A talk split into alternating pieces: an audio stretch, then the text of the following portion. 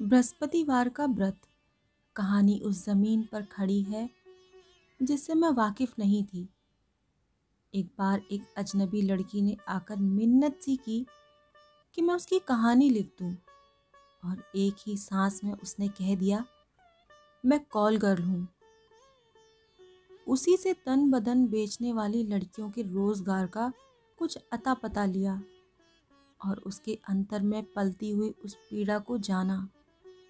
जो घर का एक स्वप्न लिए हुए मन्नत मुराद मांगती हैं किसी आने वाले जन्म के लिए। आज बृहस्पति था, इसीलिए पूजा को काम पर नहीं जाना था। बच्चे के जागने की आवाज़ से पूजा जल्दी से चारपाई से उठी और उसने बच्चे को पालने में से उठाकर अपनी अलसाई हुई छाती से लगा लिया। मन्नू देवता, आज रोना नहीं। आज हम दोनों सारा दिन बहुत सी बातें करेंगे। सारा दिन। यह सारा दिन पूजा को हफ़्ते में एक बार नसीब होता था। इस दिन वह मन्नू को अपने हाथों से नहलाती थी, सजाती थी, खिलाती थी और उसे कंधे पर बिठाकर आसपास की बगीचे में ले जाती थी। यह दिन आया का नहीं, माँ का दिन होता था। आज भी पूजा ने बच्चे को नहला धुलाकर और दूध पिलाकर जब चाबी वाले खिलौने उसके सामने रख दिए तो बच्चे की किलकारियों से उसका रोम रोम पुलकित हो गया। चैत्र मास के प्रारंभिक दिन थे। हवा में एक स्वाभाविक खुशबू थी और आज पूजा की आत्मा में भी एक स्वाभाविक ममता छलक रही थी। बच्चा खेलते खेलते थक कर उसकी टांगों पर सिर रखकर ऊँगने लगा। तो उसे गोदी में उठाकर डालते हुए वह लोरियाँ जैसी बातें करने लगी। मेरे मन्नू देवता को फिर नींद आ गई। मेरा नन्ना सा देवता बस थोड़ा सा भोग लगाया और फिर सो गया। पूजा ने ममता से विभोर होकर मन्नू का सिर भी चूम लिया। आँखें भी, गाल भी, गर्दन भी और जब उसे उठाकर चारपाई पर सुलाने लगी तो मन्नू कच्ची नींद के कारण रोने लगा। पूजा ने उसे उठाकर फिर कंधे से लगा लिया और दुलारने लगी, मैं कहीं नहीं जा रही मन्नू, आज मैं कहीं नहीं जाऊँगी। लगभग डेढ़ बरस के मन्नू को शायद आज भी यह एहसास हुआ था कि माँ जब बहुत बार उसके सिर व माथे को चूमती है तो उसके बाद उसे छोड़कर चली जाती है। और कंधे से कसकर चिपटे हुए मन्नू को वह हाथ से दुलाती हुई कहने लगी, हर रोज तुम्हें छोड़कर चली जाती हूँ ना? जानते हो कहाँ जाती हूँ? मैं जंगल से फूल तोड़ने नहीं जाऊँगी तो अपने देवता की पूजा कैसे करूँगी? और पूजा के मस्तिष्क में बिजली के समान वह दिन कौंध गया। जब एक गेस्ट हाउस की मालकिन, मैडम डी ने उसे कहा था, मिसेस नाथ, यहाँ किसी लड़की का असली नाम किसी को नहीं बताया जाता। इसीलिए तुम्हें जो भी नाम पसंद हो, रख लो। और उस दिन उसके मुँह से निकला था, मेरा नाम पूजा होगा। गेस्ट हाउस वाली मैडम डी हंस पड़ी। हाँ पूजा ठीक है, पर किस मंदिर की पूजा? और उसने कहा था, पेट के मंदिर की। माँ के गले से लगी बाहों ने जब बच्चे की आँखों में इत्मीनान से नींद भर दी तो पूजा ने उसे चारपाई पर लिटाते हुए पैरों के बल चारपाई के पास बैठकर अपना सिर उसकी छाती के निकट चारपाई की पाटी पर रख दिया और कहने लगी, तुम जानते हो मैंने अपने पेट को उस दिन मंदिर क्यों कहा था? जिस मिट्टी में से किसी देवता की मूर्ति मिल जाए, वहाँ मंदिर बन जाता है। तू, मन्नू देवता मिल गया तो मेरा पेट मंदिर बन गया। और मूर्ति को अर्घ देने वाले जल के समान पूजा की आँखों में पानी भराया मन्नू, मैं तुम्हारे लिए फूल चुनने जंगल में जाती हूँ। बहुत बड़ा जंगल है। बहुत भयानक चीतों से भरा हुआ, भेड़ियों से भरा हुआ, सांपों से भरा हुआ। और पूजा के शरीर का कंपन उसकी उस हथेली में आ गया जो मनु की पीठ पर पड़ी थी। और अब वह कंपन शायद हथेली से मन्नू की पीठ में भी उतर रहा था। उसने सोचा मन्नू जब बड़ा हो जाएगा, जंगल का अर्थ जान लेगा तो माँ से बहुत नफरत करेगा। तब शायद उसके अब चेतन मन में से आज का दिन भी जागेगा और उसे बताएगा कि उसकी माँ किस तरह उसे जंगल की कहानियाँ सुनाती थी। जंगल के चीतों की, जंगल के भेड़ियों की और जंगल के सांपों की। तब शायद उसे अपनी माँ की कुछ पहचान होगी। पूजा ने राहत और बेचैनी का मिला जुला सांस लिया। उसे अनुभव हुआ, जैसे उसने अपने पुत्र के अवचेतन मन में दर्द के एक कण को अमानत की तरह रख दिया हो। पूजा ने उठकर अपने लिए चाय का एक ग्लास बनाया और कमरे में लौटते हुए कमरे की दीवारों को ऐसे देखने लगी, जैसे वह उसके और उसके बेटे के चारों ओर बनी हुई किसी की बहुत प्यारी बाहें हों। उसे उसके वर्तमान से भी छिपा कर बैठी हुई। पूजा ने एक नज़र कमरे के उस दरवाजे की तरफ़ देखा, जिसके बाहर उसका वर्तमान बड़ी दूर तक फैला हुआ था। शहर के कितने ही गेस्ट हाउस, एक्सपोर्ट के कितने ही कारखाने, एयरलाइंस के कितने ही दफ्तर और साधारण कितने ही कमरे थे। जिनमें उसके वर्तमान का एक एक टुकड़ा पड़ा हुआ था। परंतु आज बृहस्पतिवार था, जिसने उसके व उसके वर्तमान के बीच में एक दरवाज़ा बंद कर दिया था। बंद दरवाजे की हिफाजत में खड़ी पूजा को पहली बार यह ख्याल आया कि उसके धंधे में बृहस्पतिवार की छुट्टी का दिन क्यों माना गया है। इस बृहस्पतिवार की गहराई में अवश्य कोई राज होगा। वह नहीं जानती थी। अतः खाली खाली निगाहों से कमरे की दीवारों की ओर देखने लगी।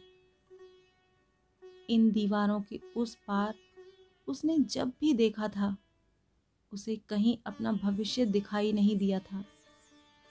केवल यह वर्तमान था। जो रेगिस्तान की तरह शहर की बहुत सी इमारतों में फैल रहा था।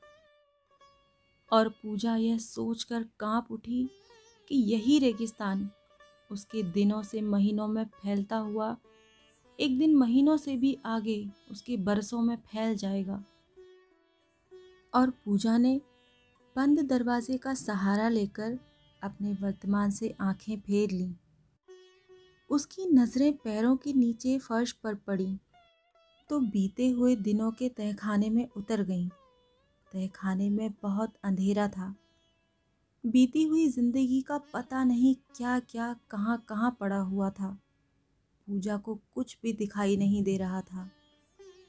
परंतु आँखें जब अंधेरे में देखने की अभ्यस्त हुई तो देखा, तहखाने के बाईं तरफ़ दिल की ओर एक कण सा चमक रहा था। पूजा ने घुटनों के बल बैठकर उसे हाथ से छुआ। उसके सारे बदन में एक गर्म सी लकीर दौड़ गई और उसने पहचान लिया, यह उसके इश्क का जर्रा था, जिसमें कोई आग आज भी सलामत थी। और इसी रोशनी में नरेंद्र का नाम चमका नरेंद्र नाथ चौधरी का, जिससे उसने बेपनाह मोहब्बत की थी और साथ ही उसका अपना नाम भी चमका। गीता। गीता श्रीवास्तव। वह दोनों अपनी अपनी जवानी की पहली सीढ़ी चढ़े थे, जब एक दूसरे पर मोहित हो गए थे।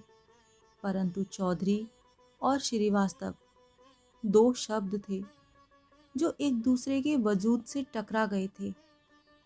उस समय नरेंद्र ने अपने नाम से चौधरी व गीता ने अपने नाम से श्रीवास्तव शब्द झाड़ दिया था। और वह दोनों टूटे हुए पंखों वाले पक्षियों की तरह हो गए थे। चौधरी श्रीवास्तव दोनों शब्दों की एक मजबूरी थी, चाहे अलग अलग तरह की ही थी। चौधरी शब्द के पास अमीरी का गुरूर था, इसीलिए उसकी मजबूरी, उसका यह भयानक गुस्सा था, जो नरेंद्र पर बरस पड़ा था। और श्रीवास्तव के पास बीमारी और गरीबी की निराशा थी, जिसकी मजबूरी गीता पर बरस पड़ी थी। और पैसे के कारण दोनों को कॉलेज की पढ़ाई छोड़नी पड़ी थी। और जब एक मंदिर में जाकर दोनों ने विवाह किया था, तब चौधरी और श्रीवास्तव दोनों शब्द उनके साथ मंदिर में नहीं गए थे। और मंदिर से वापस लौटते कदमों के साथ चौधरी घर का अमीर दरवाज़ा गुस्से के कारण बंद हो गया था और श्रीवास्तव घर का गरीबी की मजबूरी के कारण। फिर किसी रोज़गार का कोई भी दरवाज़ा ऐसा नहीं था जो उन दोनों ने खटखटाकर न देखा हो। सिर्फ़ देखा था कि हर दरवाजे से मस्तक पटक पटक कर उन दोनों के मस्तकों पर सख्त उदासी के नील पड़ गए थे। रातों को वह बीते हुए दिनों वाले हॉस्टलों में जाकर किसी अपने जानने वाले के कमरे में पनाह मांग लेते थे और दिन में उनके पैरों के लिए सड़कें खुल जाती थीं। वही दिन थे जब गीता को बच्चे की उम्मीद हुई थी। गीता की कॉलेज की सहेलियों ने और नरेंद्र के कॉलेज के दोस्तों ने उन दिनों में कुछ पैसे इकट्ठा किए थे और दोनों ने जमुना पार की एक नीची बस्ती में सरकंडों की एक झुक्की बना ली थी। जिसके बाहर चारपाई बिछाकर गीता, आलू, गोभी और टमाटर बेचने लगी थी और नरेंद्र नंगे पाँव सड़कों पर घूमता हुआ काम ढूँढने लगा था। खैरायती अस्पताल के दिन और भी कठिन थे और जब गीता अपने सात दिन के मन्नू को गोद में लेकर सरकंडों की झुग्गी में वापस आई थी तो बच्चे के लिए दूध का सवाल भी झुग्गी में आकर बैठ गया था। और कमेटी के नलके से पानी भरकर लाने वाला समय। पूजा के पैरों में दर्द की एक लहर उठकर आज भी उसके पैरों को सुन्न करती हुई ऊपर की रीढ़ की हड्डी में फैल गई। जैसे उस समय फैलती थी, जब वह गीता थी और उसके हाथ में पकड़ी हुई पानी की बाल्टी का बोझ पीठ में भी दर्द पैदा करता था और गर्भ वाले पेट में भी पूजा ने तहखाने में पड़े हुए दिनों को वहीं हाथ से झटक कर अंधेरे में फेंक दिया और उस सुलगते हुए कण की ओर देखने लगी, जो आज भी उसके मन के अंधेरे में चमक रहा था। जब वह घबराकर नरेंद्र की छाती से कसकर लिपट जाती थी तो उसकी अपनी छाती में सुख पिघल कर उसकी रगों में दौड़ने लगता था। पूजा के पैरों से फिर एक कंपन उसके माथे तक गया। जब तहखाने में पड़े हुए दिनों में से अचानक एक दिन उठकर कांटे की तरह उसके पैरों में चुभ गया। जब नरेंद्र को हर रोज हल्का हल्का बुखार चढ़ने लगा था और वह मन्नू को नरेंद्र की चारपाई के पास डालकर नौकरी की तलाश करने चली गई थी, उसे यह विचार आया कि वह इस देश में जन्मी पली नहीं थी। बाप की तरफ़ से वह श्रीवास्तव कहलाती थी। परंतु वह नेपाल की लड़की थी। माँ की तरफ़ से नेपाली। इस कारण उसे शायद अपने या किसी और देश के दूतावास में ज़रूर कोई नौकरी मिल जाएगी। और इसी सिलसिले में वह सब्ज़ी बेचने का काम नरेंद्र को सौंप कर हर रोज़ नौकरी की तलाश में जाने लगी थी। Mister H. पूजा को यह नाम अचानक इस तरह याद आया जैसे वह जीवन के जलकर राख हुए कुछ दिनों को कुरेद रही हो। और अचानक उसका हाथ उस राख में किसी गर्म अंगारे को छू गया हो। वह उसे एक दूतावास के रिसेप्शन रूम में मिला था। एक दिन कहने लगा, गीता देवी, मैं तुम्हें हर रोज़ यहाँ चक्कर लगाते देखता हूँ। तुम्हें नौकरी चाहिए? मैं तुम्हें नौकरी दिलवा देता हूँ। यह लो, तुम्हें पता लिख देता हूँ अभी चली जाओ। आज ही नौकरी का प्रबंध हो जाएगा। और पूजा, जब गीता होती थी, कागज़ का वह टुकड़ा पकड़कर अचानक मेहरबान हुई किस्मत पर हैरान खड़ी रह गई थी। वह पता एक गेस्ट हाउस की मालकिन, मैडम डी का था, जहाँ पहुंचकर वह और भी हैरान रह गई थी। क्योंकि नौकरी देने वाली मैडम डी उसे ऐसे तपाक से मिली जैसे पुराने दिनों की कोई सहेली मिली हो। गीता को एक ठंडे कमरे में बिठाकर उसने गरम चाय और भुने हुए कबाब खिलाए थे। नौकरी किस किस काम की होगी? कितने घंटे व कितने तनख्वाह? जैसे सवाल उसके होठों पर जितनी बार आते रहे, मैडम डी उतनी बार मुस्कुरा देती थी। कितनी देर के बाद उसने केवल यह कहा था क्या नाम बताया था? मिसेस गीता नाथ परंतु इसमें कोई आपत्ति तो नहीं। अगर मैं मिसेस नाथ की अपेक्षा तुम्हें मिस नाथ कहा करूँ? गीता हैरान हुई, पर हंस पड़ी। मेरे पति का नाम नरेंद्र नाथ है। इसी कारण अपने आप को मिसेस नाथ कहती हूँ। आप मुझे मिस नाथ कहेंगे तो आज जाकर उन्हें बताऊँगी। कि अब मैं उनकी पत्नी के साथ साथ उनकी बेटी हो गई हूँ। मैडम डी कुछ देर तक उसके मुँह की तरफ़ देखती रही, कुछ बोली नहीं। और जब गीता ने पूछा, तनख्वाह कितनी होगी? तो उन्होंने उत्तर दिया था, पचास रुपए रोज। सच? कमरे के सोफे पर बैठी गीता जैसे खुशी से दोहरी होकर मैडम डी के पास घुटनों के बल बैठ गई थी। देखो, आज तुमने कोई अच्छे कपड़े नहीं पहने हैं। मैं तुम्हें अपनी एक साड़ी देती हूँ। तुम साथ वाले बाथरूम में हाथ धोकर वह साड़ी पहन लो। मैडम डी ने कहा। और गीता मंत्र मुग्ध सी उसके कहने पर जब कपड़े बदल कर आई तो मैडम डी ने पचास रुपये उसके सामने रख दिए। आज की तनख्वाह इस परी कहानी जैसी नौकरी के जादू के प्रभाव से अभी गीता की आँखें मुंदी जैसी थीं कि मैडम डी उसका हाथ पकड़कर उसे ऊपर की छत के उस कमरे में छोड़ आई, जहाँ परी कहानी का एक राक्षस उसकी प्रतीक्षा कर रहा था। कमरे के दरवाजे पर बार बार दस्तक सुनी तो पूजा ने इस तरह हाँफते हुए दरवाज़ा खोला जैसे वह तखाने में से बहुत सी सीढ़ियाँ चढ़कर बाहर आई हो।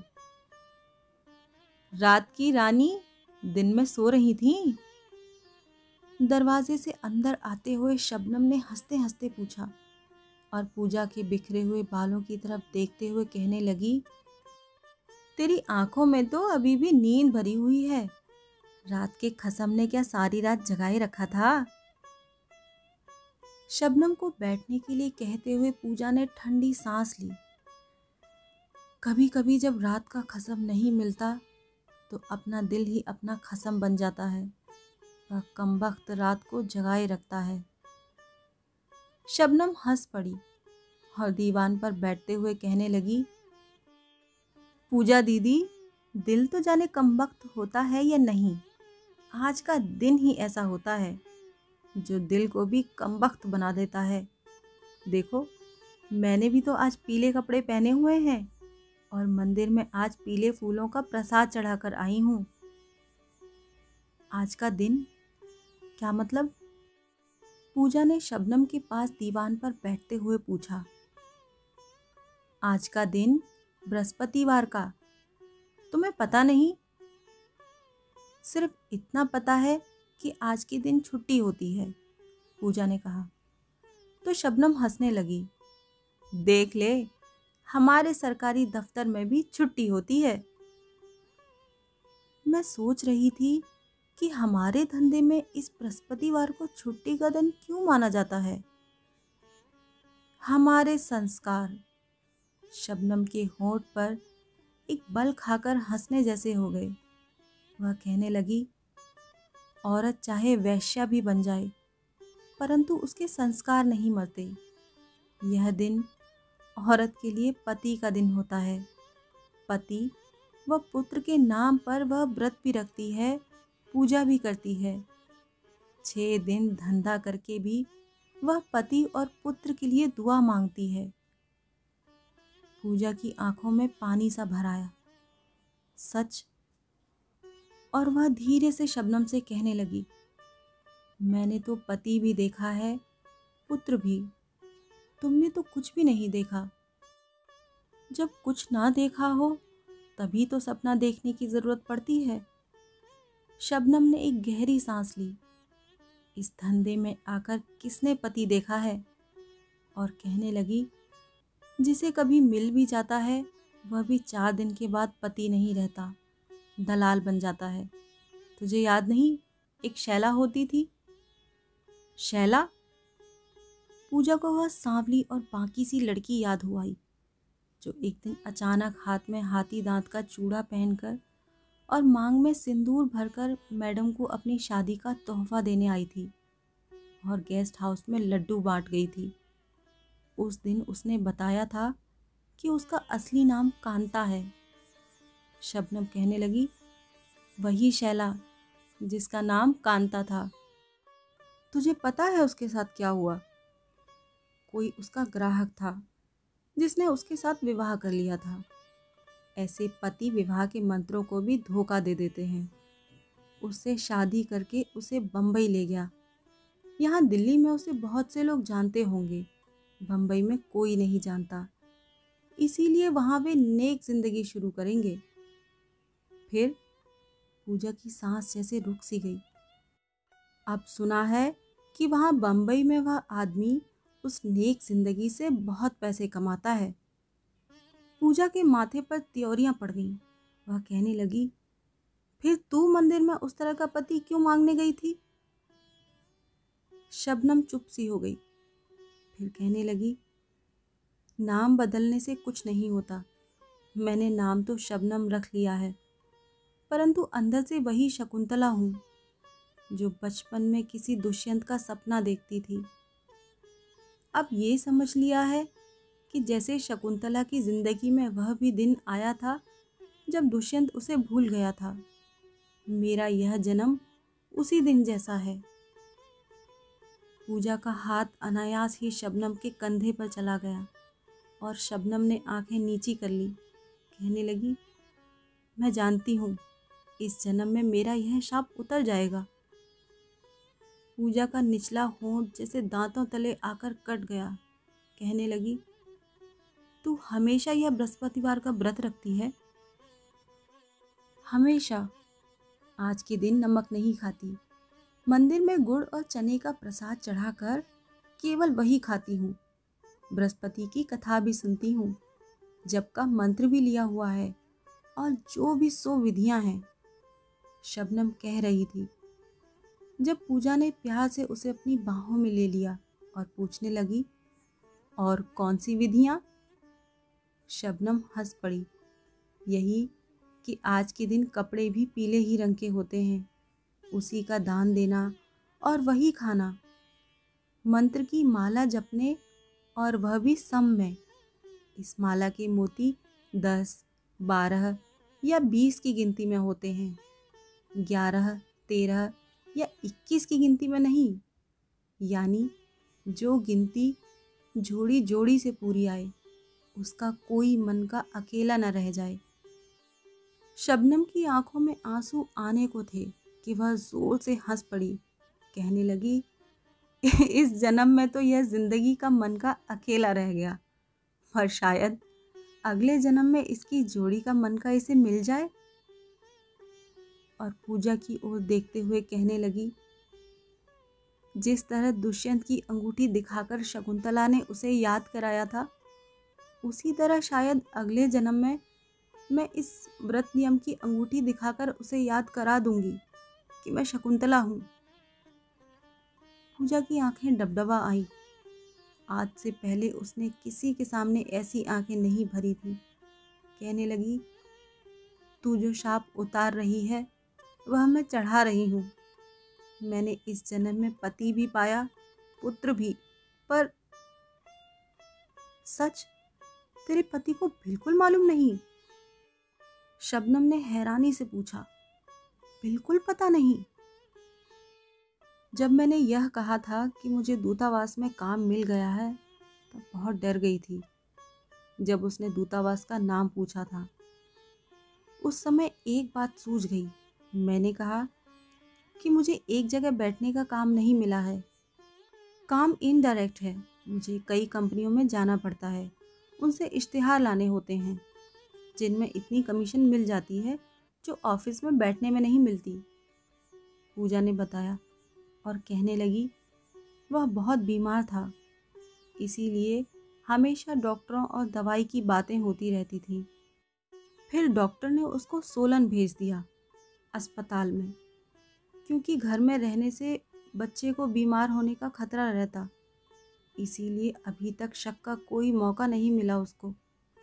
शबनम ने कहा कि कई लड़कियों ने जिन्होंने घर में बताया हुआ है कि वह किसी एक्सपोर्ट कंपनी में काम करती हैं, उनके घर वाले सब जानते हैं, पर चुप रहते हैं।